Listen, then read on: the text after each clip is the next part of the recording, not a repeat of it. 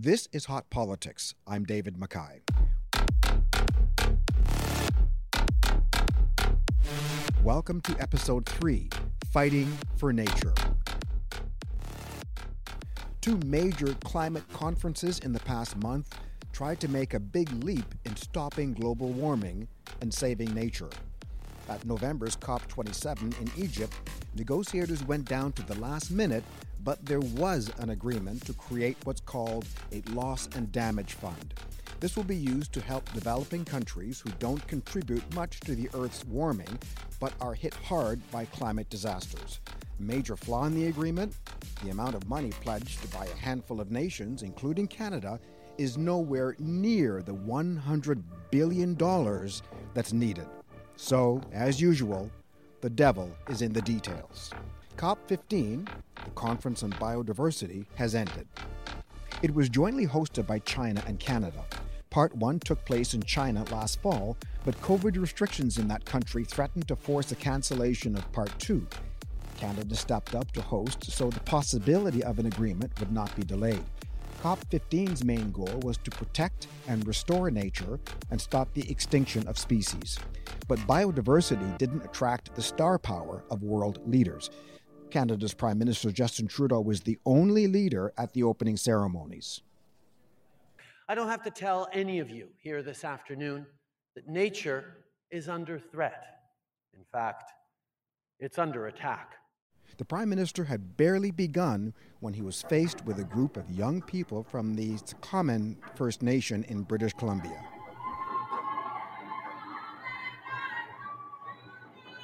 They were calling for Indigenous people to be part of a biodiversity agreement, a demand that would come up over and over again at the conference. The Prime Minister waited patiently for the protesters to finish before continuing. We're gathered today because this isn't work we or any one country can do alone. The world's five biggest countries Russia, Canada, and China, the two countries involved in hosting this meeting, the US, and Brazil represent over 50% of the world's forests. Canada has the world's longest coastline. Russia has the world's largest boreal forest, and the world's largest wetland, the Pantanal, is primarily in Brazil. That's a big responsibility for big countries. And progress is being made, no doubt. But of the world's five biggest countries, none of us is yet at 30% of both our land and waters protected. Now, we don't have to get all the way there by tomorrow, but by 2030, we all really do.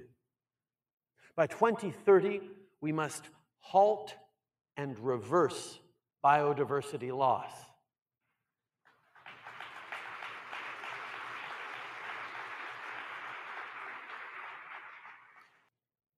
Now, there are lots of disagreements between governments. But if we can't agree as a world on something as fundamental as protecting nature, well, nothing else matters. UN Secretary General Antonio Guterres laid out what's at stake. Prime Minister Trudeau, Excellencies, dear friends, nature is humanity's best friend. Without nature, we have nothing. Without nature, we are nothing. Nature is our life support system. It is the source and sustainer of the air we breathe, the food we eat, the energy we use, the jobs and economic activity we count on, the species that enrich human life, and the landscapes and waterscapes we call home. As he did at COP27, the Secretary General gave a scathing assessment of our role in destroying the things that keep us alive. And yet, humanity seems hell bent on destruction. We are waging war on nature. And this conference is about the urgent task of making peace. Because today we are out of harmony with nature. and when with clear targets, benchmarks, and accountability. No excuses, no delays. Promises made must be promises kept. We're in a cavernous media room at COP15 in Montreal's Palais de Congrès, where reporters have been attending news conferences, filing stories, chasing down sources. National Observer reporter Natasha Bulowski joins me now. Natasha, I think we know that nature is under siege. And that's a bad thing because nature plays a vital role in fighting climate change. And according to Antonio Guterres, it is worse than that. We're at war with nature, and we need to make peace. So, how is the world going to use this conference to make peace with nature? Well, I mean, accelerating biodiversity loss, it poses an existential threat to humanity, and scientists broadly agree that we need to protect at least 30% of the Earth's land and waters by 2030. And so, this 30 by 30 goal is said to be really the cornerstone of a strong global biodiversity framework, uh, which will essentially guide global action on halting and reversing nature loss uh, by 2030.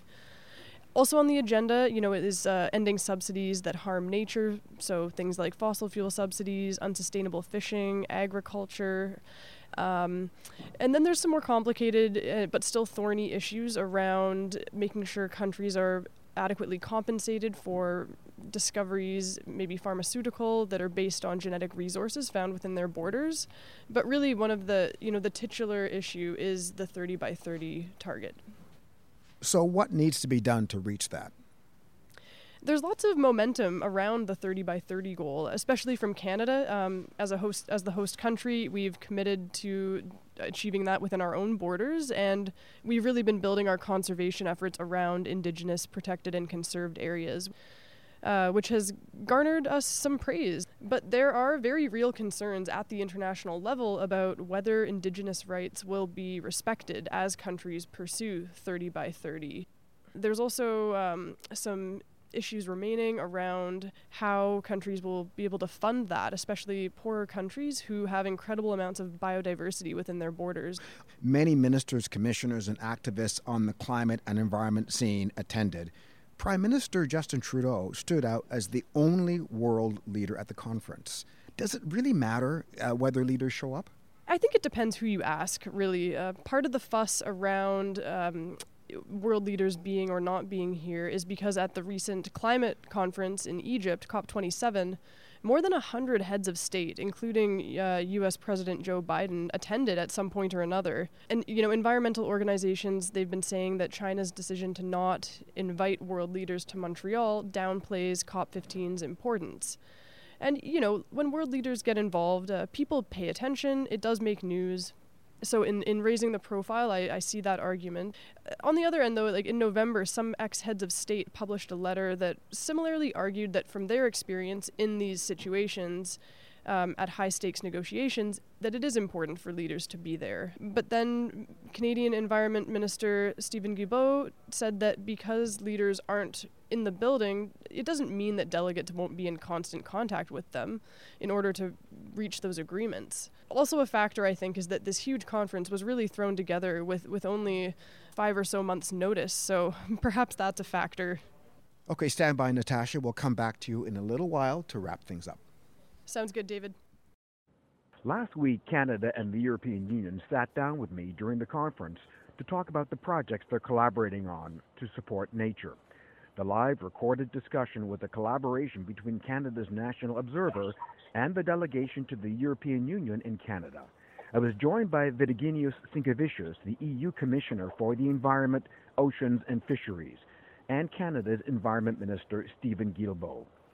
I began the conversation by asking Guilbeault about the nature of the collaboration between Canada and the European Union. As an environmental activist, I was such a big fan of the European Union in international forums. They, they've been a, a positive force for, for, for change, pushing the envelope, pushing countries to do more. And, and, frankly, when countries started realizing that it wouldn't be able to, to, to hold it in China, and, and, the Chinese, in fact, said that we don't think we can do it this this year, uh, the commissioner was one of the first one to say, okay, well, maybe what about doing it in Canada?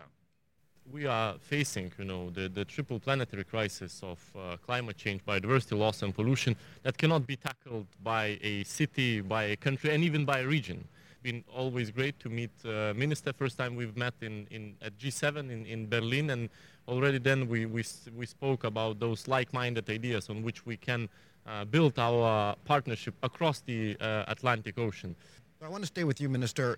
What can you accomplish together that you couldn't on your own? As the commissioner said, climate change, nature loss, fighting pollution, these are issues that are too big for any single country. And, and, and I'm having similar conversation with China. China is the you know largest emitter of greenhouse gas in the world, second largest economy. They can't do it on their own, and, and we need to be able to, to work together. We need to find solutions to complicated and complex problems, but in a way, I suppose in a good way, we are condemned to, to, to, to be able to find solutions together because these problems are just too big for any single country or, or region, as the commissioner said, to tackle on its own. In many of those areas that we seek to protect, the most biodiverse places on earth we still have you know indigenous people living and they have to be also uh, part of the solution but you know the work doesn't end at, at cop 15 i hope that we will be able to to to achieve and, and walk out of the, the room just before Christmas with, with ambitious uh, agreement. So, how do Canadians benefit from this partnership? In so many different ways. Uh, the European Union tends to be at the, at the forefront of, of environmental regulations on, on so many different things. And often when we want to see how can we how can we do better in Canada, we look at what Europe is doing and say, oh, they're doing this. You know, we, we should be doing that. I mean, you've had a price on pollution in, in the European Union since middle of the 2000s.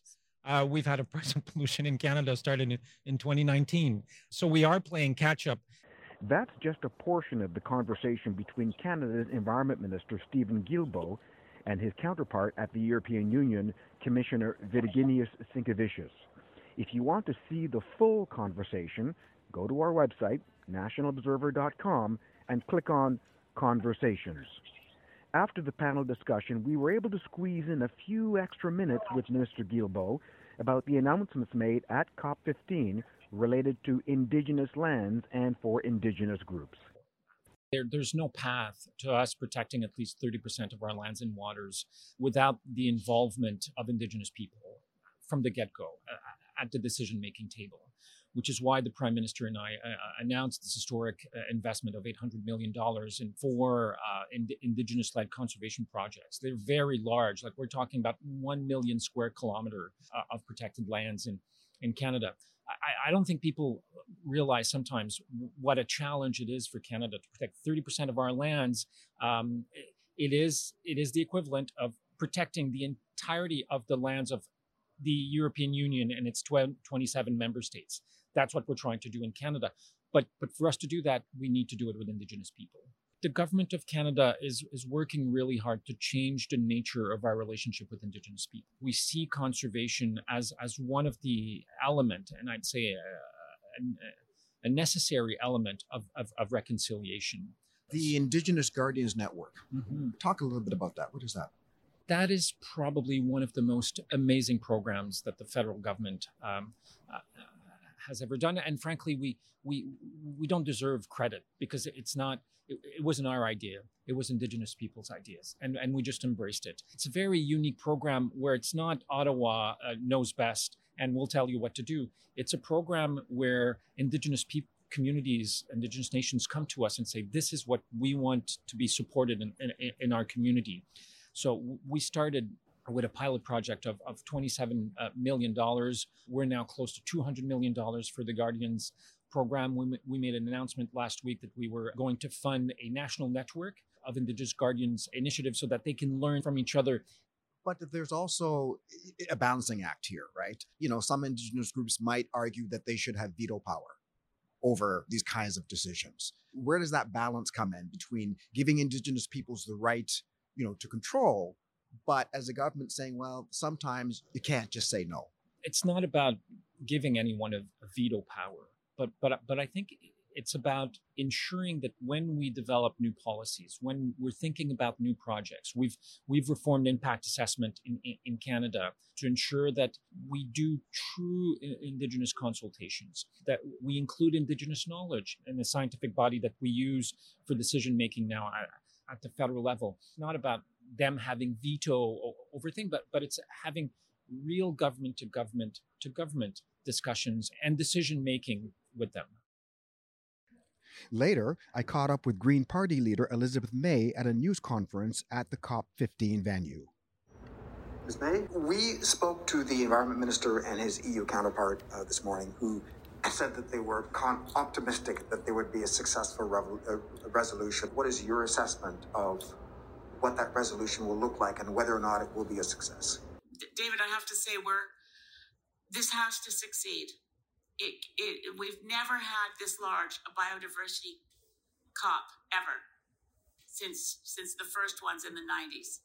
And this one being in Montreal, I'd say the positive sign is that from everything we can see, our minister, Stephen Guilbeault, and the Chinese presidency are working well together. There's goodwill between Canada and China at the working level here, despite all the other geopolitical stresses. But without financing, I don't see a deal. About 500 people representing indigenous nations or organizations came from all over the world to attend the meeting. But none of the indigenous nations were at the table, so they were left to hold news conferences and take part in discussion groups. And as the days went by, it was very clear that their concerns were not getting through to the negotiators. Here are some of the voices from a news conference held by Indigenous peoples from Canada, Ecuador, Peru, and Brazil. Some of the voices are heard through a translator. This is about land back. For centuries, indigenous peoples have been squeezed into smaller and smaller pieces of land, and yet those pieces of land are still being taken and stolen from us. What land back means to us is the freedom, it's democracy, it's our voices being heard. We have to have, you know, specific language around getting out of our way so we can do the work that our ancestors have been doing for thousands of years that we already know how to do.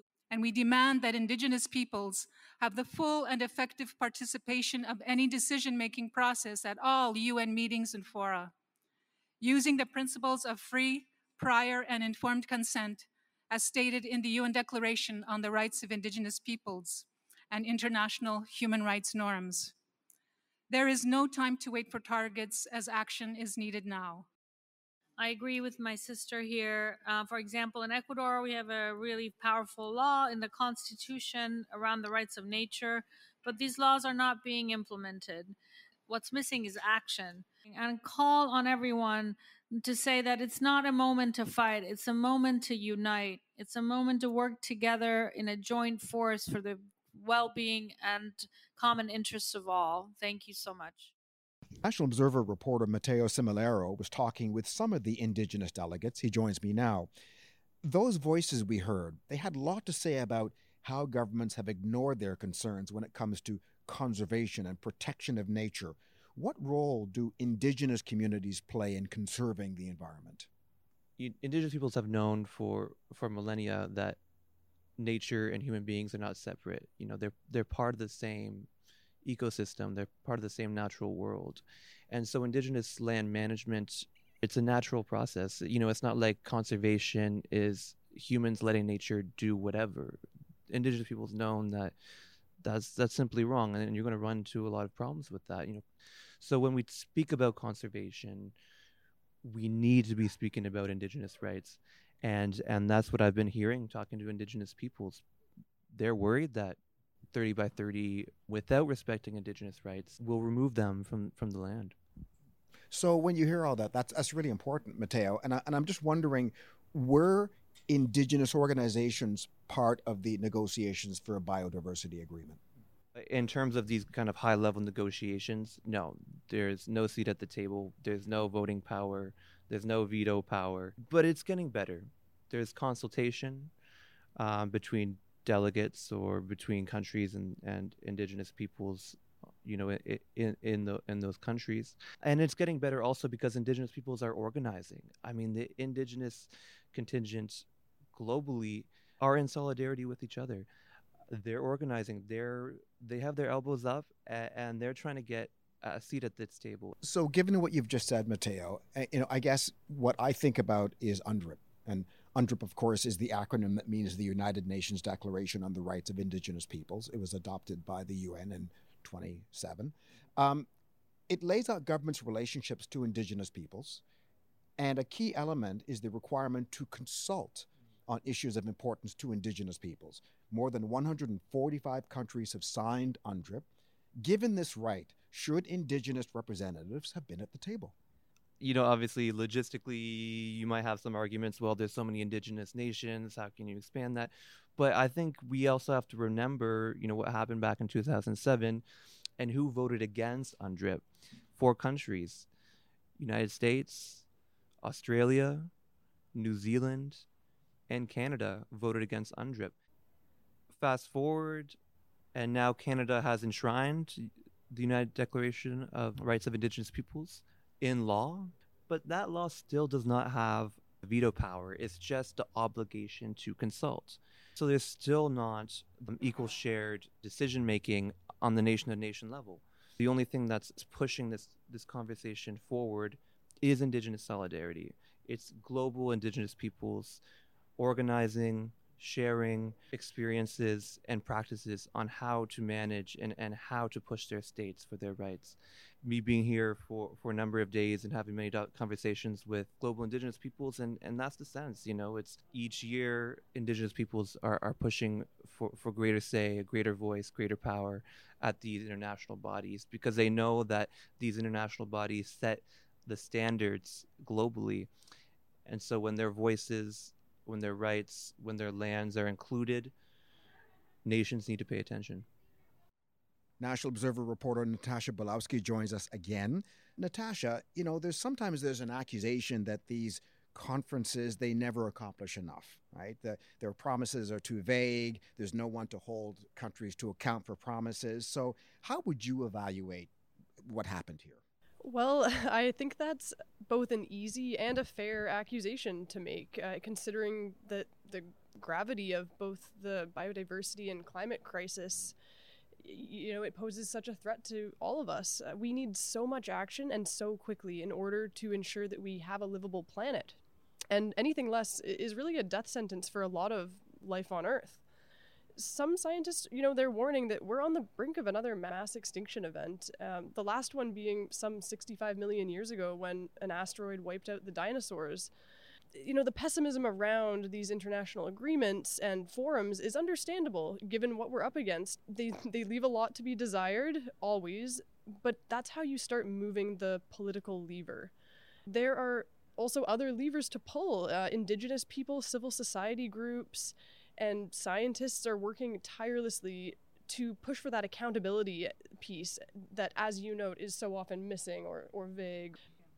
So, really, it's managing expectations, right? Uh, you can never really win. Some people think that you're going too fast, other people, you're not fast enough because so much is at stake.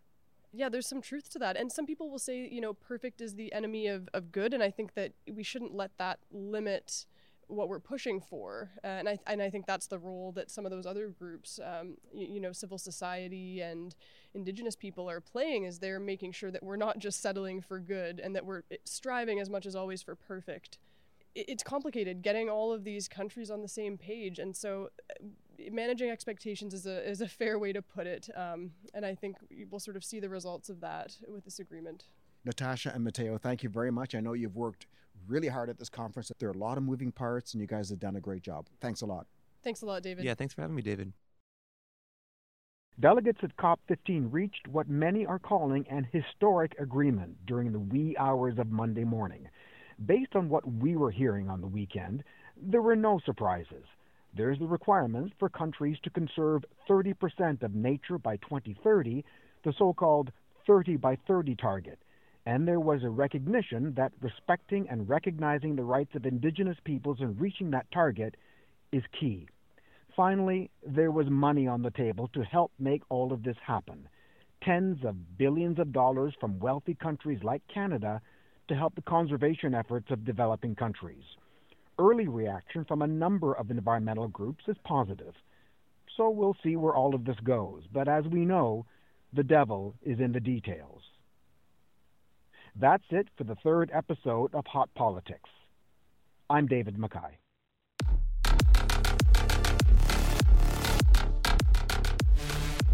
Just a reminder that we need your help to continue our podcasts. Every donation helps. Please rate us a 5 on Apple. Tell your friends. We want everyone to find us. Hot Politics is produced by Canada's National Observer. Our managing producer for podcasts is Sandra Bartlett. Associate producer, Zara Kozama. The executive editor of Canada's National Observer is Karen Pugliese. Our publisher is Linda Solomon Wood. I'm David McKay. We'll be back in 2023. See you then.